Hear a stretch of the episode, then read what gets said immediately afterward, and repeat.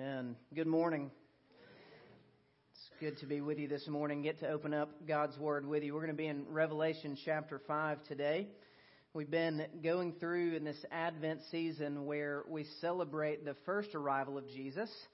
But it's not just where we celebrate the first arrival of Jesus, where the church has historically looked forward to the second arrival of Jesus when he returns. And so it seemed fitting then that we would look at Revelation, where we see different images of Jesus given to us throughout John's revelation of Jesus coming as the conquering one, the, come who, the one who comes to make every wrong thing right.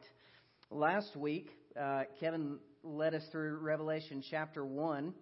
In Revelation chapter 1, we get this incredible image of Jesus. Jesus is seen standing in the midst of seven golden lampstands representing the church, and he's presented in splendor and glory.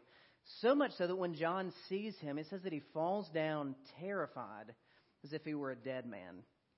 And Jesus, this terrifying, glorious, reigning Lord of the church, stoops to comfort John. If you interact with little children, right, you may have been told try to get down on their level, look them in the eye instead of standing over them, right? It reduces the intimidation factor. Jesus is glorious and therefore incredibly intimidating. And the way that he comforts John is by stooping, getting on his level, and comforting him, telling him to fear not, that he is the first and the last, the living one who died and is alive forevermore. Today, we're going to be picking up in Revelation chapter 5, but to bridge the gap between those two, after John receives this revelation of Jesus standing in the midst of his people, in the midst of the church, Jesus then tells John to write down the things that he's going to say, and he goes on to write seven letters to seven different churches. Letters that have some commendation there, some warning, some rebuke. And then we pick up in Revelation 4. We just sang about this scene there in the Revelation song that we sang just a few moments ago. John sees God, the Ancient of Days, on his throne with the glorious appearance of like a diamond under the light. Have you ever seen a really quality diamond being held under the light in, say, a jewelry store under a magnifying glass? It's radiant, it's full of splendor. That's how, John, that's how John describes God sitting on his throne. And around the throne, we're told that there are 24 elders representing God's entire church, and then myriads of angels, and then all the created world around him, gathered around the throne, worshiping God for his work in creation. And this is where we're picking up in Revelation chapter 5. So if you would read with me. John says, Then I saw in the right hand of him who was seated on the throne a scroll written within and on the back sealed with seven seals. And I saw a mighty angel proclaiming with a loud voice, Who is worthy to open the scroll and break its seals? And no one in heaven or on earth or under the earth was able to open the scroll or even look into it. And I began to weep loudly because no one was found worthy to open the scroll or to look into it. And then one of the elders said to me, Weep no more. Behold, the lion of the tribe of Judah, the root of David, has conquered, so that he can open the scroll and its seven seals. And between the throne and the four living creatures and among the elders, I saw a lamb standing as though it had been slain, with seven horns and seven eyes, which are the seven spirits of God sent out into the earth. And he went and took the scroll from the right hand of him who is seated on the throne. And when he had taken the scroll, the four living creatures and the twenty four elders fell down before the Lamb, each holding a harp and golden bowls full of incense, which are the prayers of the saints. And they sang a new song, saying, Worthy are you to take the scroll and open its seals, for you were slain. And by your blood you ransomed people for God from every tribe and language and people and nation. And you have made them a kingdom and priests to our God, and they shall reign on the earth. And then I looked and I heard around the throne the living creatures and the elders and the voice of many angels, numbering myriads of myriads and thousands of thousands, saying with a loud voice, Worthy is the Lamb who was slain to receive power and wealth and wisdom and might and honor and glory and blessing. And I heard every creature in heaven and on earth and under the earth and in the sea and all that is in them saying, To him who sits on the throne and to the Lamb be blessing and honor and glory and might forever and ever. And the four living creatures said, Amen. And the elders fell down and worshiped. The grass withers and the flower fades, but the word of our God will stand forever.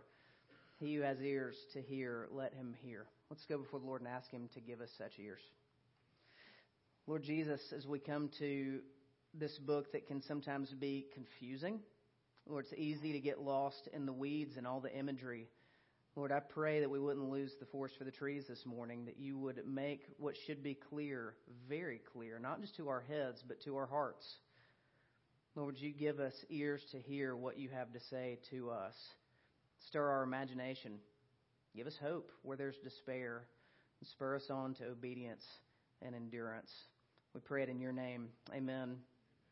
I want you to think about your favorite story of all time This can be a, a movie or a play or a book. What's that story that you love to go back to over and over?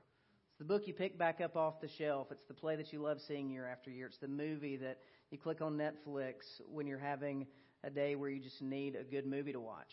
What's that story for you? Maybe it's not quite true, but I'd be willing to bet that your story, in some shape, form, or fashion, follows this pattern called the hero's journey right? This comprises most of our stories. In these stories, there's always a quest or an aim, some kind of mission, something that we're out to achieve. And there's a problem in the way of achieving that aim. There's an enemy behind it, and then a hero who emerges to make every wrong thing right. That pattern exists in everything from rom coms to action movies. They all follow some type of pattern. Uh, one movie, or I guess set of movies that we love to watch over and over again at our house is Harry Potter, especially around Christmas. I don't know why. We love to watch Harry Potter.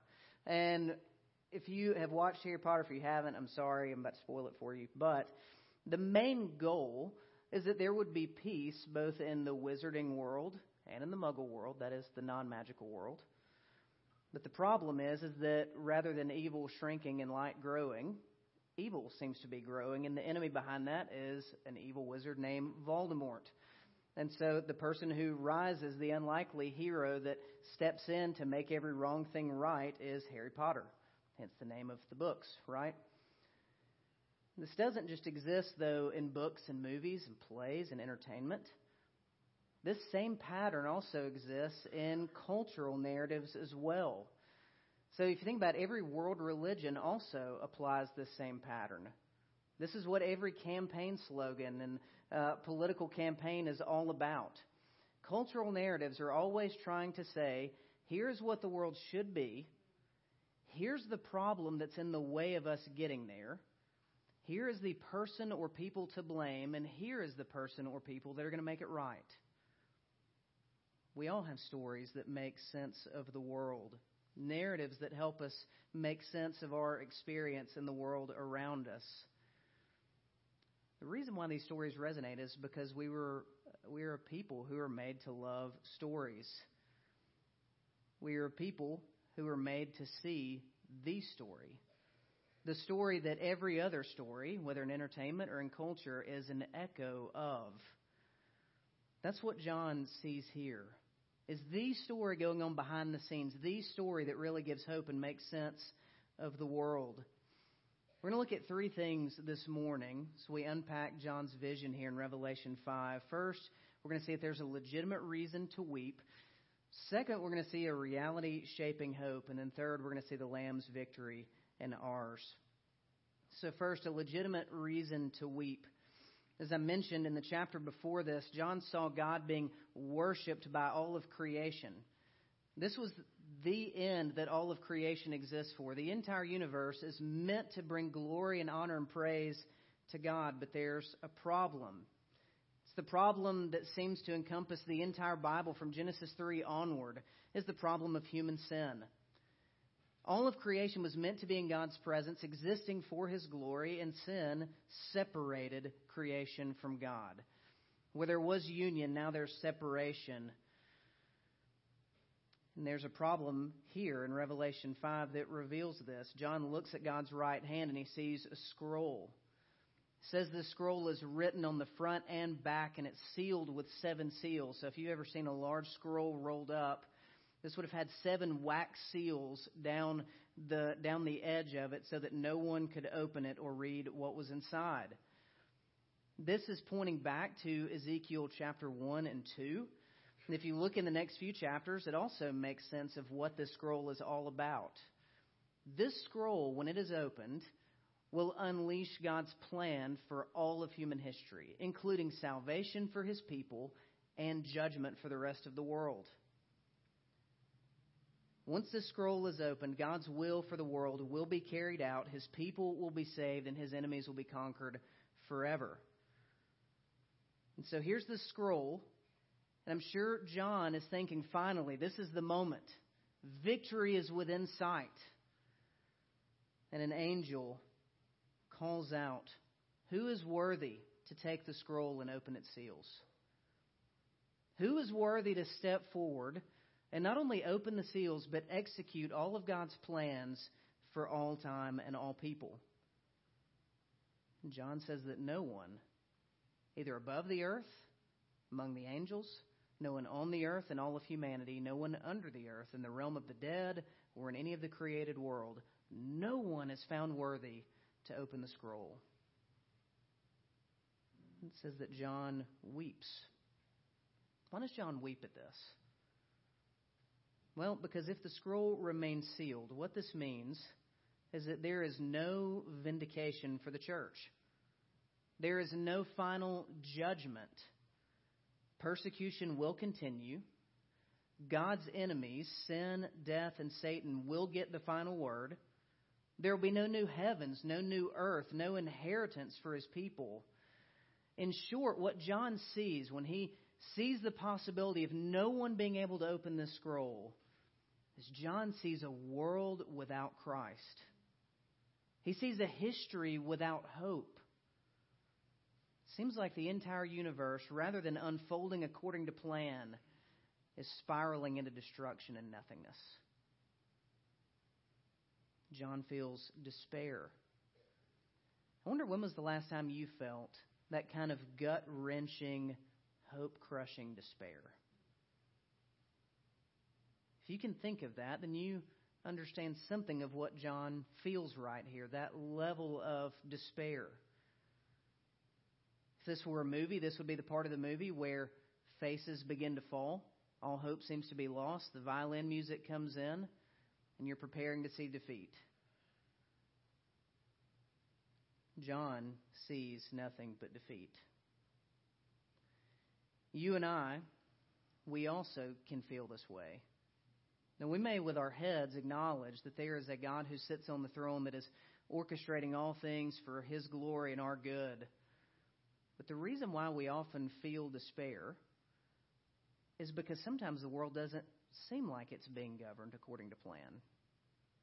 Like John, we can feel the reality, the dreadful possibility that things actually aren't going according to plan at all.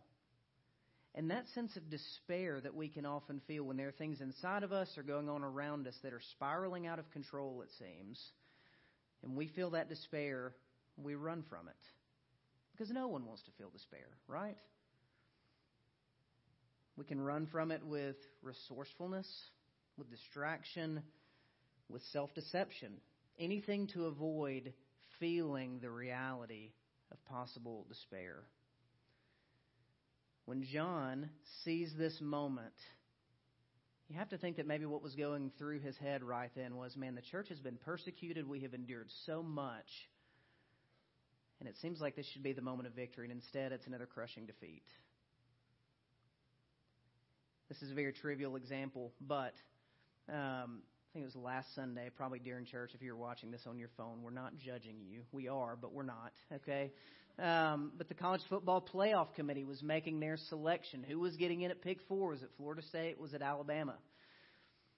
And because the playoff committee was right, they chose Alabama, of course. But uh, it was interesting. I love that ESPN, for whatever reason, was like, you know what we should do? We should put a camera in the room of the loser and see how they react. Uh, just to pour a little salt in the wound. And when Florida State receives the word that Alabama is going to the playoffs and they were not, you see that sense of despair setting in in the room, right? Like we had done everything we were supposed to do. We remained undefeated. We overcame adversity. And it's, in the end, all for nothing. This is what John, again, that's trivial, but that's something of what John feels here. We've endured much, and it all seems to be for nothing. Friends, the good news for us is, is that the despair, that sense of if God doesn't show up, then everything is lost. That feeling that we so often try to run from is not something to be ran from, it's actually something to run towards. With God, that sense of coming to the end of ourselves when every other resource seems to be exhausted, where He is our only hope, that's not the end of the story, that's the beginning. That's where God shows up to meet His people. And so as John feels despair wash over him at the possibility of all this being for nothing, that's when John receives comfort. And that brings us to a reality shaping hope in verse 5. John says this. Says, And then one of the elders said to me, Weep no more. Behold, the lion of the tribe of Judah, the root of David, has conquered, so that he can open the scroll and its seven seals. See, here, when John needs to hear a word of comfort, John doesn't hear from a mighty angel. Instead, John hears from a fellow elder, a fellow member of the church, someone who has received redemption in his own soul. I want this to be an encouraging thing. Maybe this is a bit of a, a side point here, but to our current elders, to any young men that I hope, like myself, are aspiring to maybe be an elder or deacon in the church, to anyone in this room who, as John says, have been made priests to God, sent out into the world as ministers. Friends, this is ministry. It is coming alongside someone who is having despair wash over them, stooping next to them and saying, I get it. I've been there. But behold the Lamb. Look, Jesus has conquered. That's all any of us are doing in ministry. That's all any of us are called to do in ministry. Is to come along with sympathetic hearts as people who get it and then point past ourselves and say, but look, there's hope. Jesus has overcome. That's what this elder does for John. And then in verse 6, or excuse me, back in verse 5, when this elder says that the root of David, the lion of the tribe of Judah, has overcome, he has conquered. Those two designations for Jesus, the root of David, it comes from Isaiah chapter 11. In Isaiah chapter 11, this is hundreds of years before the birth of Jesus, Isaiah is prophesying that there will be one to come like a shoot from the stump of Jesse. Now, Jesse was the father of David, Israel's greatest king up until this point. And Isaiah is saying there is going to come a time where it seems like the lineage of David has been cut off, like there will be no king for Israel. And when all hope seems lost, there will be a shoot to come from that stump. And that will be the Messiah. But here, he's not called the shoot from the stump of Jesse, he's called the root of the stump of Jesse. What John is highlighting here and what Isaiah highlights is that this Messiah that would come from David also existed before David. This was someone who was there before David and will come after him the Alpha and the Omega, the first and the last. Then he's called the Lion of the tribe of Judah. That comes from Genesis chapter 49, where it's predicted that a Messiah will come from the tribe of Judah, one of the 12 tribes of Israel. And then in verse 6, John turns to look at the throne. And you've been told that this is the Lion of the tribe of Judah. And John turns to look at the throne. What do you expect John to see there at the throne? We expect to see a, lion, right? We, ex- we expect to see a victorious, conquering lion, but instead, what does he see? Verse 6 it says, In between the throne and the four living creatures and among the elders, I saw a lamb standing as though it had been slain, with seven eyes and seven horns, which are the seven spirits of God sent out into all the earth. John doesn't see a victorious lion standing there. Instead, he sees a conquered, slain lamb.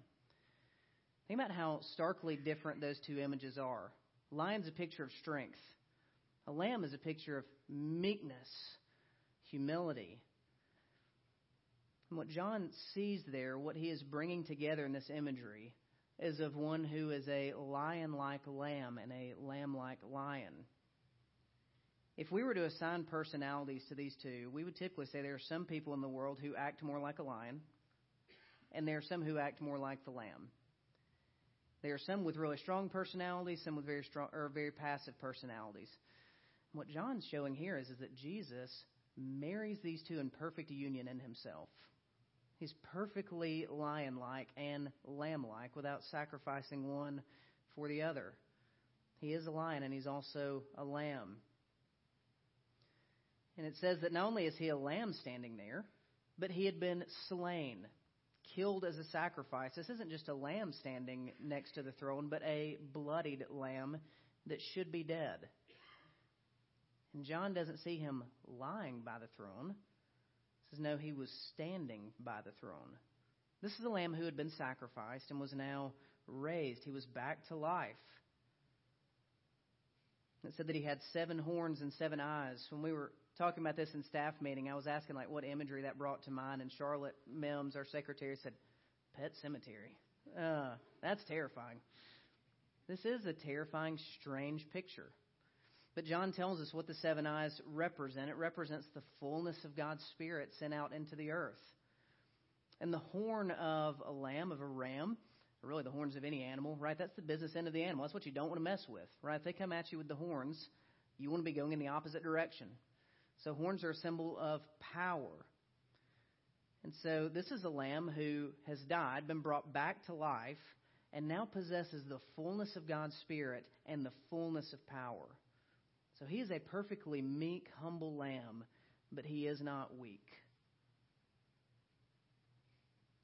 In verses 7 and 8, the Lamb takes the scroll from God's hand, and praise erupts, and it ripples out from the throne to the rest of creation. Where there was despair, now there was exuberant joy and worship at seeing the Lamb take the scroll. What made him worthy? Let's read verses 9 and 10 again. When the church breaks out in praise, they sang a new song, saying, Worthy are you to take the scroll and to open its seals. For you were slain, and by your blood you ransomed people for God from every tribe and language and people and nation. And you have made them a kingdom and priests to our God, and they shall reign on the earth. What qualified Jesus, the Lamb, to open the scroll? to assume this office of King of the universe, to unfold all of God's plan for all time and all people. It wasn't the fact that he came with strength and cunning, it's the fact that he was slain. It's the fact that he had submitted himself to death, even death on a cross, as Philippians 2 says. If you look back and trace this theme through the Bible, this is one of the things I love about Revelation is that it brings in so much Old Testament imagery that can be a little bit tough if you haven't read through the Old Testament. But this is my plug for you to read through the Old Testament. It's worth your time. Uh, in the Old Testament, beginning in Genesis chapter 3, Adam and Eve, the first humans that God ever created, they were created in perfection, made to be in fellowship with God and with one another. They had everything they could ever possibly want. And they were tempted to believe the lie that they would be better off disobeying God and ruling themselves. And when that happened, when they rebelled against God, sin entered into the human experience. And now every human heart was never going to function the way that it should. We were going to be tempted to put all kinds of things on the throne of our hearts instead of God, who rightly is on the throne of the universe. And so when God comes to meet with Adam and Eve, he calls to them, calls them out of shame into the light. And after he tells them, this is going to be your punishment, but God doesn't leave them in punishment. No, God makes a promise that He was going to send one who would conquer God's enemies, that would conquer sin, that would undo the curse that they were now experiencing, and that their offspring would experience forever. He says, It won't last forever. I'm going to send someone to undo it. And then there's this beautiful image where God sees that they are now ashamed of their nakedness. They hadn't been before, but they are now. And so God goes and He takes animal skins and he covers their nakedness. So God, right here in the very beginning in the Garden of Eden, goes and kills animals, Blood has to be shed so that the shame of his people can be covered. And in the rest of the Old Testament, every glimpse we see of the sacrificial system that God put in place, it was all pointing to the true lamb that God would offer on the altar of the cross as a sacrifice for his people to cover their sin and their shame. That's how Jesus conquers by being the innocent, spotless lamb that takes the place of the guilty. So, how does that produce victory? This brings us to point number three the lamb's victory and ours. A few things that I want you to notice here. First is that it says he has conquered. When the elder turns and comforts John, it says, Behold, the lion of the tribe of Judah has overcome. He has conquered. Jesus has definitively won the battle. If you read on through Revelation, you see that there will be battles going on till the end of the book. And yet, right here at the very beginning, God doesn't want us to be confused. He says, No, no, no. Jesus already has won. The battle is over. And it happened in a way that we would never expect. We would never expect victory to come through the hero dying. C.S. Lewis in The Lion, the Witch, and the Wardrobe, there's a, it's a phenomenal book. I'm sure many of you have probably read it or at least watched the movie. But the story follows these four children who enter through a magical wardrobe into the land of Narnia. And they find out that they were made to be royalty and that the land of Narnia was meant to be this warm, beautiful, heaven-like place. And instead, when they enter, what they find is is that they're strangers in this land, and instead of it being a heaven-like place, it's a frozen wasteland. And there's a white witch who rules over the land of Narnia, and one of the children, named Edmund, is tricked into taking her side against Aslan, who is the rightful king of Narnia. And when Edmund does this, when he commits this act of treachery and betrayal and rebellion, Aslan knows the only way for him to go free, the only way for him to ever sit on a throne and reign, to be in right relationship with him and to the rest of the world again, is that blood has to be shed. And so Aslan says, I'm going to go take care of this. You stay behind. And a couple of the children follow to see what Aslan does. And he doesn't show up and devour the rest of the army as this lion like figure. Instead, Aslan goes like a humble lamb and allows his enemies to overtake him, to bind him, to shave his mane, to spit on him and hurl insults, and then to tie him to a stone table and drive a knife through his heart. And the girls that followed him there are in dismay. This can't be how victory comes. How in the world will things ever get better from here? And so after the enemies disperse, they're joyful, they're triumphant, they think they've won, and the girls go to the body of Aslan. And as the body disappears, the stone table is cracked, and they hear a voice behind them. This is what Aslan says. When the girls ask, How can this be? He says, It means, says Aslan, that though the witch knew the deep magic, there is a magic deeper still which she did not know. Her knowledge goes only back to the dawn of time. But if she could have looked a little further back into the stillness and the darkness before time dawned, she would have read there a different incantation. She would have known that when a willing victim who had committed no treachery, no sin, was killed in a traitor's stead, the table would crack and death itself would start working backward. This is how victory comes by the spotless, perfect Lamb laying down his life and undoing the curse by swallowing death up. And death begins to work backward. Second comfort is this is that he now stands in heaven as our righteousness. We are tempted to look within ourselves to find what could possibly make us worthy to stand before God. And so we search and we search we hope the good outweighs the bad. Friend, I want you to know that this is the invitation for you if you are not in Christ this morning is that your righteousness will never be found inside of you. if you are hoping for one day, someday, when you are good enough to approach God on your own merit, you will never, ever get there. Your righteousness will not be found by looking within, but by looking to the throne where the Lamb stands, slain yet victorious. Your righteousness is objective, and it is outside of you. It has nothing to do with you. How can you be called righteous? Because the righteous one stands in your place, pleading the merits of his blood, applying his righteousness to your account. Your righteousness is not within, it's in heaven, in the person of Jesus.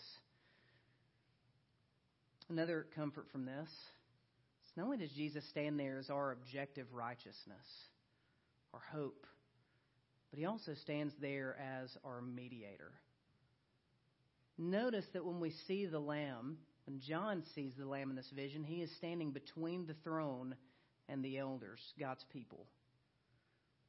The Lamb is the only one who can bridge that gap between man and God. And because of that, because we have a sympathetic high priest and God delights in responding to Jesus interceding for us, the author of Hebrews says we can approach the throne of grace boldly in times of need. We don't come timidly to the throne now.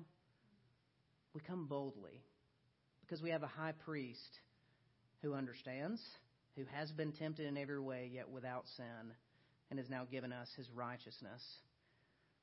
And I don't know if you noticed, but in verse 8, we get this image of bowls of incense being offered to God. Incense was something burned in the temple that was a, a pleasing aroma, a sacrifice offered to God.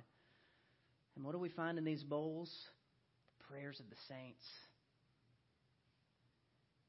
Friends, if you are in Christ, if you have trusted in Him, if you have said, I'm done trying to look within for my righteousness, I'm trusting in Jesus alone, that means that when you pray, you pray prayers that are stored forever. Your prayers are not bouncing off the ceilings. They're not falling on deaf ears. They're not rising to a God who is distracted or ambivalent. God hears your prayers the prayers of sorrow, the prayers of how long, O Lord, the prayers of Jesus, come quickly, the prayers of Jesus, I'm feeling desperate. God takes those prayers and He stores them. He hears them.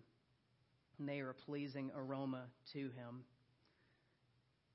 Last comfort is this is not only does he stand in heaven as our righteousness and as our mediator, but he also stands in heaven now as the king of the universe. From here on out through now to the end of Revelation, the throne is mentioned more than the word heaven in the book of Revelation. The throne is really what the book of Revelation is all about. And from here on, it's called the throne of God and the Lamb. Jesus now occupies a seat on that throne. Friends, this is why it's good news that Jesus was worthy to take the scroll and break its seals. Jesus is now the one who is able to unfold all of human history at the macro level, the things that we think are beyond our control because they are, and the things in your life that seem to be out of control. God governs them all for His glory and your good as his bride and his church. Friends, we have a king on the throne. There is no rogue molecule, there is no aspect of your experience that is out of his control.